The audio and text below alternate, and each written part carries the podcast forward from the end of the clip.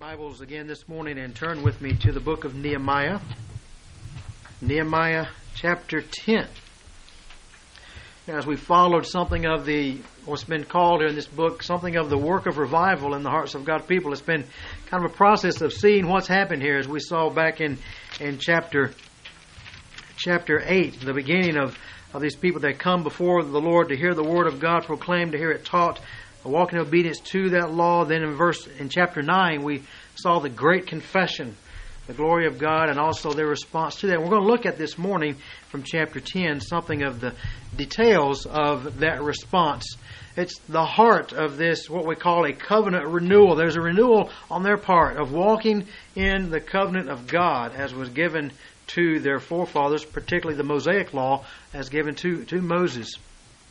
You know, it's one thing to to recognize need in our lives, to recognize that things need to be changed. You know, we can all, we can all kind of go through those seasons in our lives, can we not, where we just look and say, you know, I look at my life, I can I can see a lot right now that doesn't seem to be right. I, I need to be doing something different. But it's another thing to get to the particulars, isn't it? To address the identify the changes that need to be made and willing to make those steps that we need to make. And we're going to look this morning at the, the commitment that was made by these people as they become very specific. We recognize we need to we need to come back to God. We need to renew our walk with God. But what's it going to mean? What efforts are they going to make?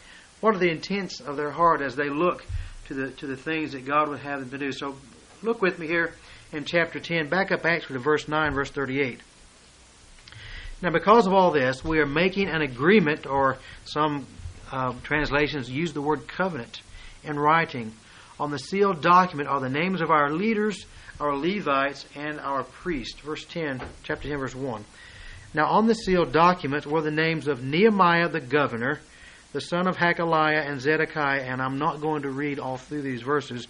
Just note with me as I just quickly direct you through verse 8. The last part it says, These were the priests. So that was one group of those who had signed on here. Verse 9, and the Levites, Jeshua the son of Azaniah, Benaiah the sons of Henadad, and Kadmiel, and also their brothers, verse 10. Look down to verse 14.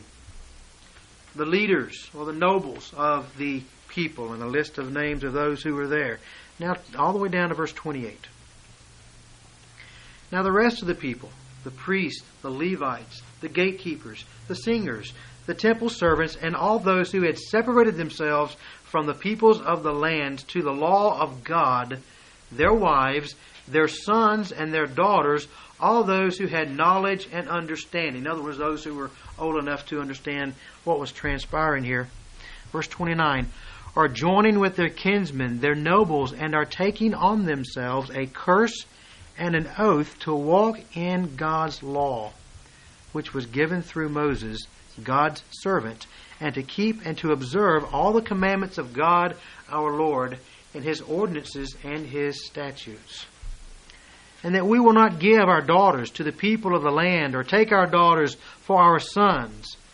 As for the peoples of the land who bring wares or any grain on the Sabbath day to sell, we will not buy from them on the Sabbath or a holy day, and we will forego the crops the seventh year and the exact and the exaction of every debt. We also placed ourselves under obligation to contribute yearly one third of a shekel for the service of the house of our God, for the showbread, for the continual grain offering, for the continual burnt offerings, the Sabbaths, the new moon, for the appointed times, for the holy things, and for the sin offerings to make atonement for Israel, and all the work of the house of our God. Likewise, we cast lots for the supply of wood among the priests, the Levites, and the people in order that they might bring it to the house of our God, according to our fathers' households, at fixed times annually to burn on the altar of the Lord our God, as it is written in the law. And in order that they might bring the first fruits of our ground and the first fruits of all the fruit of every tree to the house of the Lord annually, and bring to the house of our God the firstborn of our sons and of our cattle. And the firstborn of our herds and of our flocks, as it is written in the law, for the priests who are ministering in the house of our God. We will also bring the first of our dough, our contributions, the fruit of every tree, the new wine, and the oil to the priest at the chambers of the house of our God, and the tithe of our grounds to the Levites, for the Levites are they who receive the tithes in all the rural towns. And the priest, the son of Aaron, shall be with the Levites when the Levites receive tithes, and the Levites shall bring up the tenth of the tithes to the house of our Lord, to the chambers of the storehouse. For the sons of Israel and the sons of Levi shall bring the contribution of the grain, the new wine, and the oil to the chambers. There are the utensils of the sanctuary, the priests who are ministering, the gatekeepers, and the singers. Thus we will not neglect the house of our God. There was a book came out a few years ago. Some of you may remember. It's entitled "It Takes a Village." You may remember that book by a former First Lady Hillary Clinton. And I didn't read the book. I just kind of had the synopsis of it uh, explained or read somewhere. That you know, basically talking about the responsibility of of training the next generation is more than just a family. It's it's a community. It's a larger scale than just an individual group of people. And there are some principles there I think that are important. Uh, again, I didn't read the book, so I'm not going to bash it. I'm not going to endorse it. I just know it's a title of a book that I was familiar with. But there's an element of truth to that principle, certainly within the Christian community. It takes a community. It takes a, a village. It takes more than just uh, us in our own little individualistic world or us even our own little cells of our own family, but it takes the community of God's people for, for growth within the context as the people of God. And this morning I want to see how how the community experiences the work of God in their heart, not just individually, but as a community we witness God doing a work. And the fact of the matter is that God does put us in a community, doesn't He? When God called the nation of Israel, He called forth a mass of, of people, a community.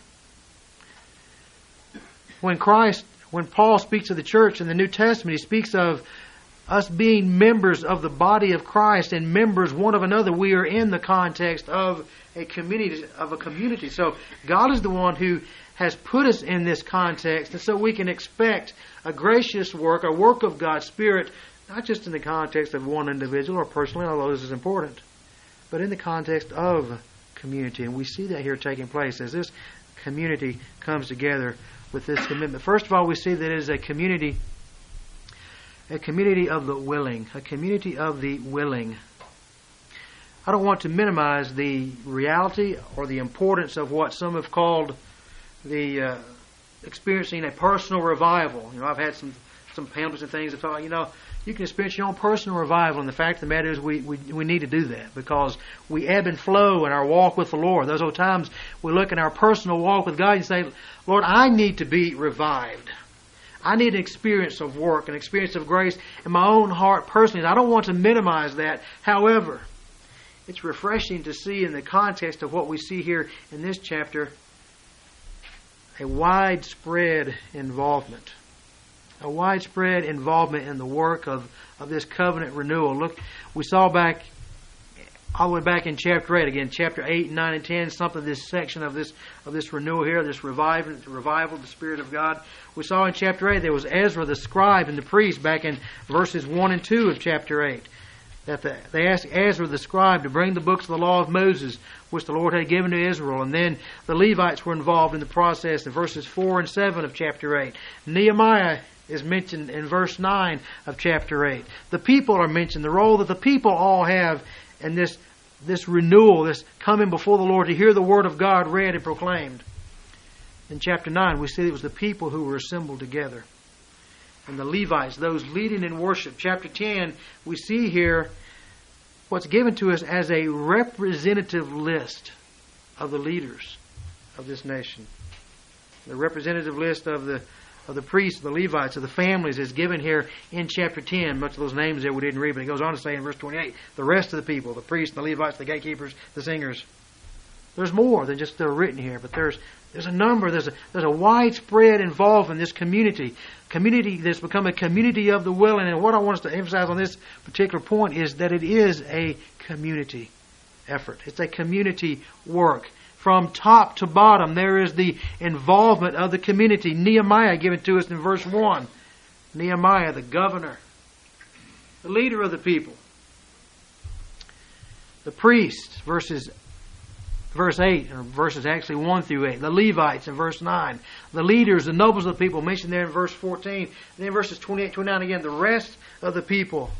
It's a widespread involvement. It's a widespread movement of the Spirit of God in the context of this community. What does it say to us? You see, there was none that considered themselves to be above such a thing. You have Nehemiah from the top. But neither were there any that, was, that were deemed insignificant.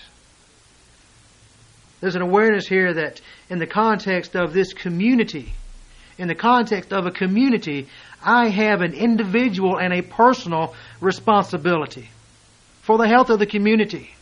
There's the individuals coming and assuming their personal responsibility toward God and also their responsibility toward one another, each considering his duty before God to acknowledge his or her sin not coming and pointing their fingers at, here's the problem. The problem is our forefathers. The problem is the sins of, or the, the problem is the leadership. You know, it's not, no, it's all coming in saying, we all acknowledge here. We're all signing on here.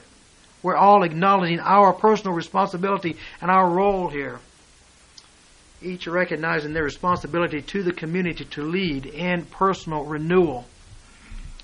You know, it's a wonderful testimony of God's grace at work here, isn't it? You know, this isn't something that a few people few people start and then all of a sudden it's like, it's not a psychological experience. Let's talk on the bandwagon here. You know what we're talking about here is a work of the Spirit of God, where the Spirit of God is is free to work through a people that have been prepared, been prepared by the Word of God, as we saw in, in the earlier chapters here. God works sovereignly, but at the same time there is a people here that's ready to be renewed in their walk. You know how often has it been the case? That there may be a desire among a group of people for a movement of, of God in their midst, and many times you have it shortchanged by those who have no spiritual interest. It's not a priority to them. You know, there'll be one group that yes, we want to we want to see the Lord do mighty and great things here, and at the same time, within the context of that group, those who are the unconcerned, uninterested. You know, there have been those occasions. There are places where you have pastors with a great vision, a great desire to see God do, do a mighty work. And you have an unresponsive people. And on the other hand, you have, in cases, you have people who are hungry and desiring and longing for there to be a, work of the Spirit of God in their midst in the context of their community and their church, and you and you have a pastor that has no vision or no capacity to, to communicate that. What a joy here to see in, in this chapter from top to bottom. That there is a unity of heart, a unity in spirit here, of their desire to be renewed in each one, whether it be the top man, Nehemiah, the governor, or some of the more insignificant people that we don't even have their names given to us. They recognize their responsibility within the context of a community to be a people longing for working for, desiring a renewal of the Spirit of God. Let me ask you, are you a help or are you a hindrance? Are you a help? Are you a hindrance for God to move freely within our midst? Are you doing those things that foster a spiritual appetite? I know, I know the response. The response say, "Hey, God's free to do with me whatever He wants to do. I'm, I'm excited. Yeah, let him work with me. Let him do what he wants to do. But let me ask you: Are you are you preparing your heart? Are you preparing your life for such an event? Where do the where do the fires of God's revival so often fall? It's where you have laid the groundwork, where there's been the the kindling, if I might follow the picture even a little bit further here, the flames of the fires of revival fall where there's the kindling of a prepared heart, where there's a heart that's been in the Word of God, where there's a heart that's been before the throne of God, where there's a heart that has a sense of its own need. Are you fostering that? I understand that revival is a sovereign work of God ultimately, but at the same time, where has God moved? He has moved where there's been a people prepared. He's prepared people through prayer. He's prepared people through fellowship with other believers. He prepares people through even the reading of good Christian books and biographies where you, where you see the, the work of God in the hearts of brothers and sisters in Christ. Are we being prepared? I mean, it's one thing to sit back, Lord, you're free to do what you want to do, and I'm not going to do anything. But it's another thing. Is, Lord, I want, I want you to work, and I'm going to, I'm going to give myself to these means of grace that you've ordained. Those things where you do, you do allow your your fire of revival to fall. I want to be a part of that. So it's a community of the willing, not just the top, not just the bottom, but from top to bottom, each recognizing their role, their responsibility of renewing their walk with God. And what it says in verse 29, it says that they're taking on themselves a curse and an oath to what? To walk in God's law, which brings us to the second point here. It is a community of the Word. It is a community of the Word. The commitment of God's people becomes very practical here. They are going to take particular steps of action, not meaningless activity. We don't need just things to do. We just don't. We don't need like let's get our calendars out. Let's do something on Monday night, Tuesday night, whatever. We don't need just activity. We're not talking about that. We're talking about those things that are meaningful to them, and it's activity that is according to what? It is according to God's instruction. In other words, the activity that they are becoming involved in are the things that God has already revealed to them that they're to be doing. It's not something new here. Let's do something new for the Lord. No. It's simply purposing to go back to the Word of God, to His law. Note the emphasis here, verse 28. The rest of the people, the priests, the Levites, the gatekeepers, the singers, the temple servants, all those who had separated themselves from the peoples of the land to what? To the law of God.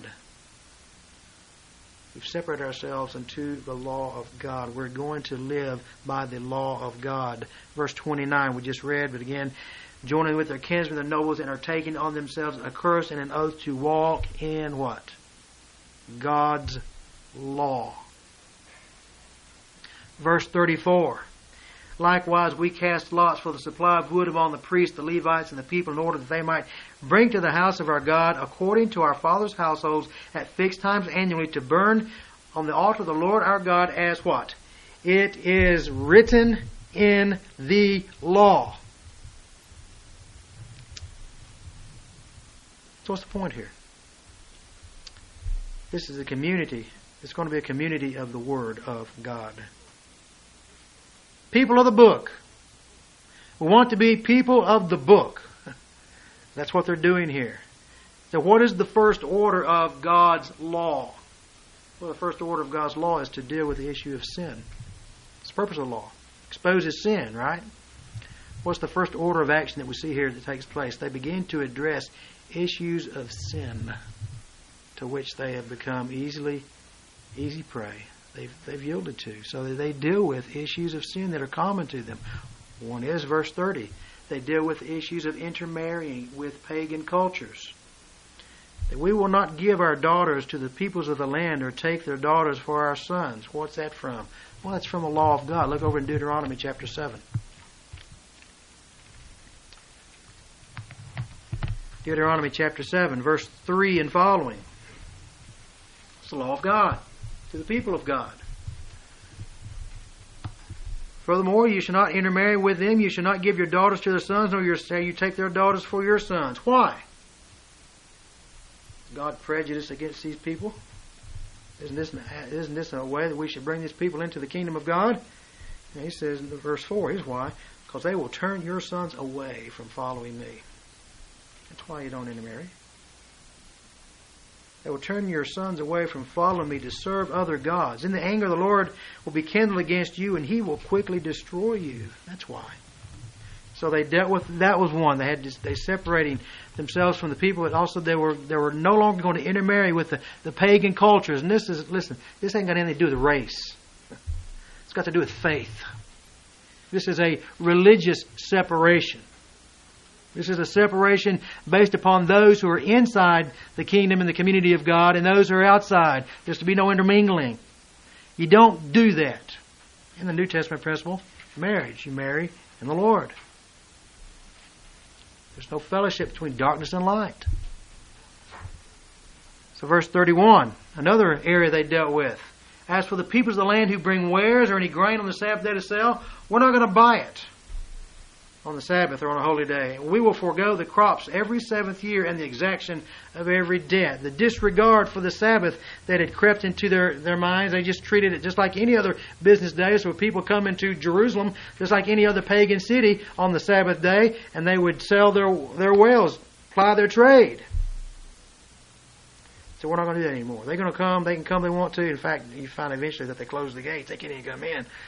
We're not going to do that anymore. We're not going to trade with. Them. They can come. They accept their little tents or whatever. We're not buying. We're not going to disregard the Sabbath day any longer based on what? Exodus chapter 23, verse 10.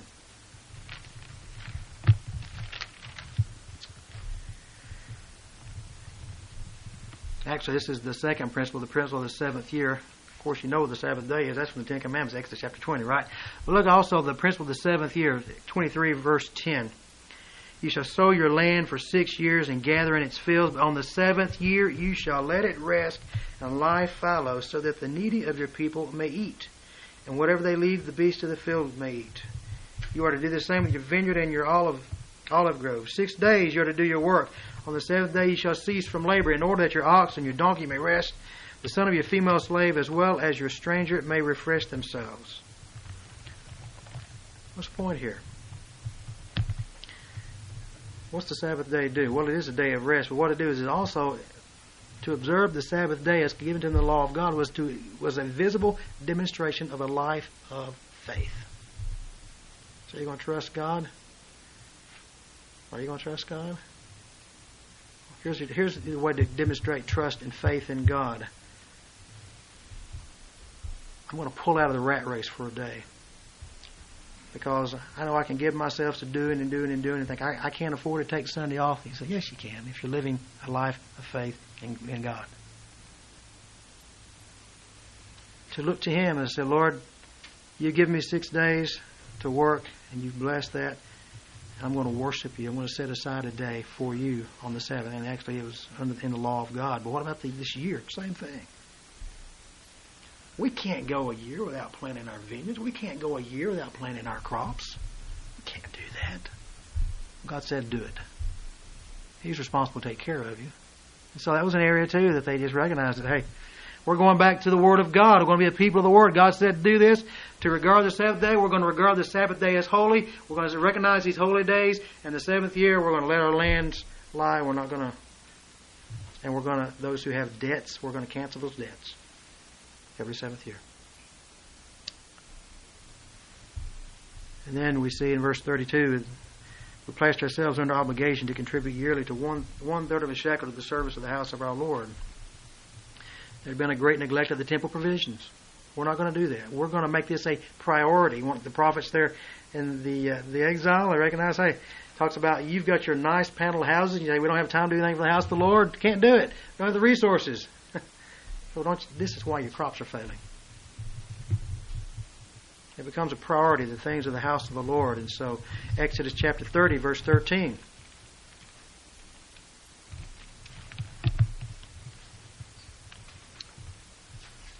This is what everyone who is numbered shall give half a shekel, according to the shekel of the sanctuary, half a shekel as a contribution to the Lord. So when we get over here to verse 32, we place ourselves under obligation to contribute yearly to one third of a shekel. Uh oh. Compromise. Right? Because the law said you're to, you're to, you're to have half a shekel. So we placed ourselves under obligation to contribute a third of a shekel. Why? Probably just as a recognition for the, the poverty of the people. This is where we are. We'll, we can give, we can, we will place ourselves to give a third of a shekel for the service of the Lord our God. What's the point here? The people guided by the law, by the word of God. What was the sin of their forefathers? What had happened? What had they seen take place? Look back again in chapter 9. Look at chapter 9, verse 16. Our fathers, they acted arrogantly. They became stubborn. They would not listen to your commandments. They refused to listen. They did not remember your wonderful deeds which you had done. They became stubborn. chapter 9, verse 26. They became disobedient and rebelled against you, and they cast your law behind their backs. Verse 29, chapter 9.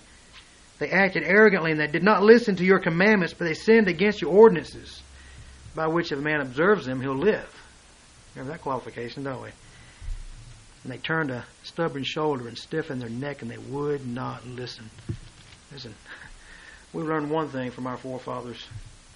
We're not going to disregard the law of God. We are going to live by God's word, a people of the word. But it's not a list of man-made rules without any warrant. It's, a, it's just simply going back, what has God said?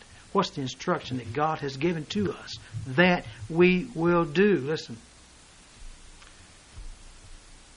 We want to be a part of, of God's work? Then let's be a people of the book.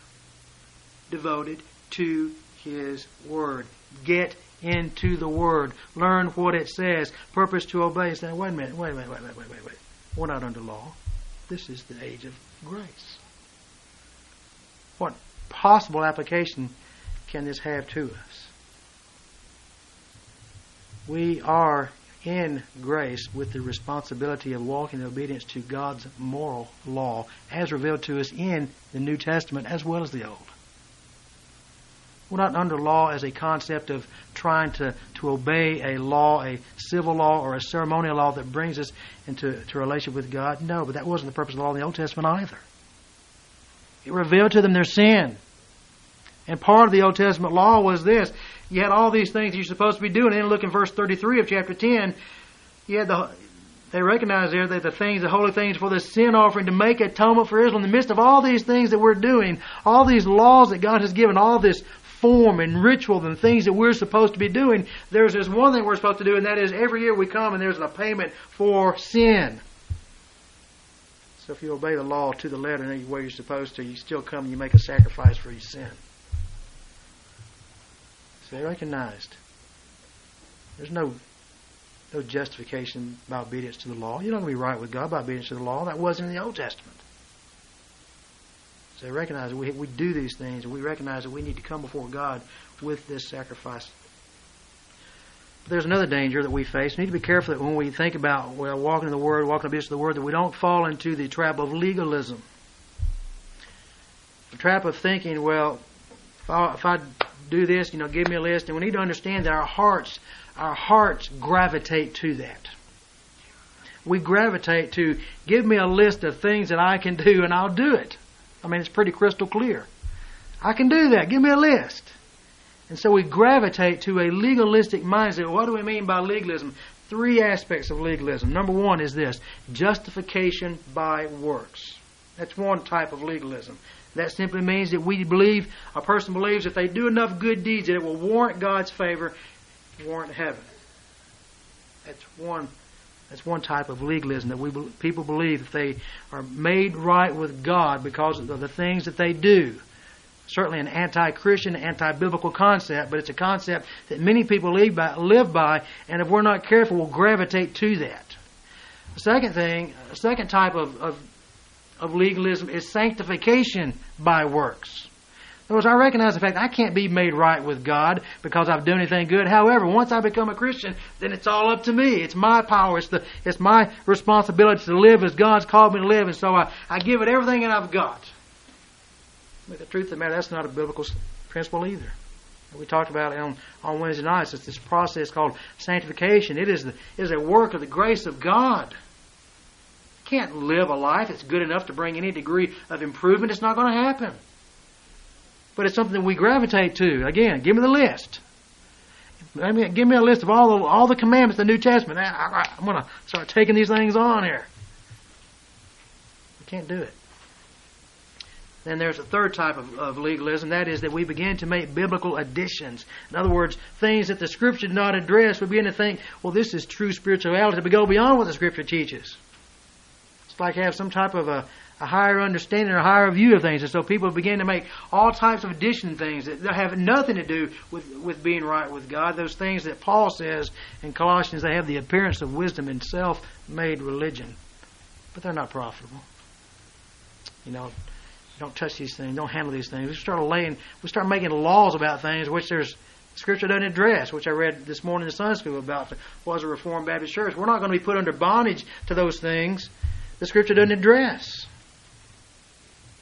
You know the concept in, in circles. You know, we're probably familiar with. You know, women, you want to be spiritual, you don't wear slacks. You know, that's just you don't do it.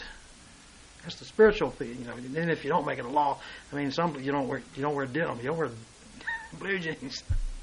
You know, the list of things that don't have anything to do with with righteousness, don't have anything to do with the Word of God. We're not going to be put under bondage to those things.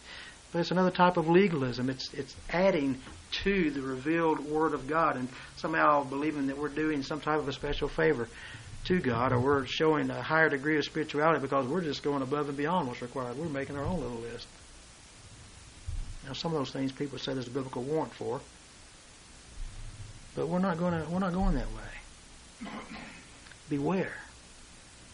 Beware of this mindset to thinking that there's anything that we're going to do that is going to either bring us into a right relationship with God or improve our relationship with God. It's not going to happen. We are to be a community of the Word, to know what it says, but also to know what it doesn't say, to know what it does not address. God's Word is our only, but it is an all sufficient guide to living righteously. A community of the Word. And finally, we see the third thing about this community is they become a community of worship. Look at verses 32 through 39. I'm not going to reread all this, but what do we find going on here? They're placing themselves under obligation to contribute one third of a shekel to the service of the house of our God. And then it lists for the showbread. Then in verse 34, we cast lots for the supply of wood for the among the priests and the Levites. And it talks about we're in verses 35 and following that we're going to bring the first fruits of our ground annually. We're going to bring to the house of the Lord God the firstborn of our sons. Verse 36. What is that? What are they doing here? Well, it comes to conclusion in verse 39 at the very end. Thus, we will not neglect the house of our God. What's taking place? You find a, a community that is renewing its focus upon worship. It's worship. We are restoring those things within the context of this community that are of priority, that are of highest importance, and that means we are focusing afresh and anew on worship the way that God has ordained that we are to come into His presence, the way that God has ordained that we are to come and to honor Him. It has to do with Him. It's about God, worship of Him. It's to acknowledge, for example, in verse 35 and following, you bring about the first fruits of the ground. What's it doing? It's an expression of faith. Lord, we of thanksgiving to the Lord. We thank you for your provision. We bring to you the first fruits of our crops. Why? As a testimony of thanksgiving to your faithfulness, and rather than taking these things and consuming them upon ourselves, we're to give them to you. Expression of faith. We believe you for what's coming above and beyond. To bring of the, of the firstborn of our sons. What's that all about? Well, you remember what happened when the children of Israel left uh, Egypt? The plague, the final judgment upon the nation of Israel was what? Was this the taking of the firstborn. What was the consequence of that? When they came out, when the children of Israel came out, he said to the people, Listen, I, I took the firstborns of all the sons of Egypt. Yours were spared, so guess what? Your firstborn, they belong to me. They're mine. And so they're just saying here, Lord, we're just going to come acknowledge you, you as the Lord. By your grace, by your grace, you didn't take our firstborn. They, they lived. It's not about how one feels. It's not about doing something our way. It's about honoring God as God in the concept of worship, in the concept, concept as a, of a community. It's God centered. It is God focused. It is God honoring worship. That's what we're trying to do here. Again, we read this morning, the Reformed Baptist Church, Worship. Worship is going to be a priority. The church is first and foremost. The church is first and foremost a worshiping community. First and foremost. We put anything else before that, we're off track. We are not exclusively a worshiping community, but we are first and foremost a worshiping community. We're not interested in designing our worship after our imagination or our desires. We desire to worship in a way that presents the, the majesty and the glory of the God before whom we come. It's about Him, focusing on Him. It's easy. It's easy to get sidetracked in the secondary issues, isn't it? Things that don't have really anything to do with God. You know, I become concerned when we start defining our worship styles with terminology like contemporary. What do you mean? Do I have to be contemporary to worship God all of a sudden? You know, we, we start defining it with the things that appeal to men without a thought to the glory and the majesty of God. You know, does God care whether it's contemporary or not?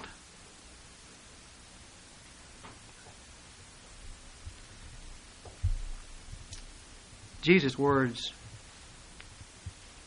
to Mary, which you remember the story there when Mary and Martha were hosting Jesus, and Mary's busy preparing everything, and I mean Martha's very busy about the house, getting things ready, and Mary comes and he sits at the feet of Jesus, and Martha rebukes Jesus and rebukes her sister and all this, and you know Jesus' words there just a he said, listen, one thing's needful.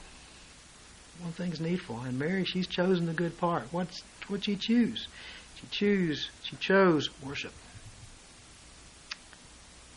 To come before Him. This is what is needful. Worship. Worship the Lord. God moves in the context of a community. It's a community that is moved. Are we all ready to be a part of that? Are there issues in your life that you need to deal with, that you're not dealing with? I have to ask my heart that question every week. Am I a hindrance here? it ought to be a, it ought to be a safeguard to us from from sin. Just remember when I was in Bible school and in Greenville, South Carolina, it was a very community minded group there, a small campus, about 75 people, and I tell you, there was a real sense of, as we would gather as a as the as the body of students and, and faculty, we would gather together and we would pray and ask Him for a move of the Spirit of God in our midst. Man, there was a real sense of of obligation and responsibility within the context to the community. And I can remember some times that that I would go from Greenville and go home and go home, you know, go for a vacation or something, you know, kind of relax and get careless. And, and I wasn't being real diligent in my quiet time. And I remember driving back from Gallatin to Greenville, South Carolina, almost in tears, thinking, because here I'm coming back to Greenville, everybody was so spiritual, and I'm not.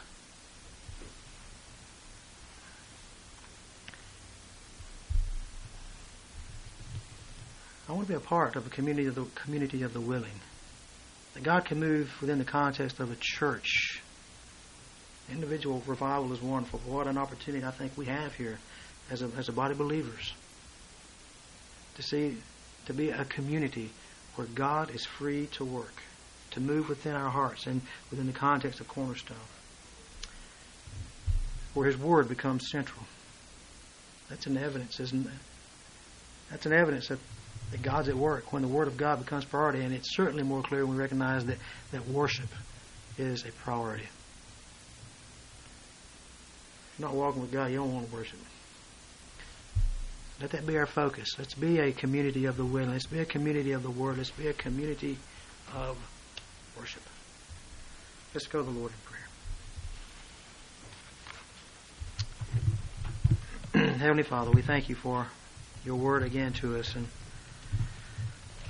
what a work you've done in days past, and you've stirred the hearts of your people.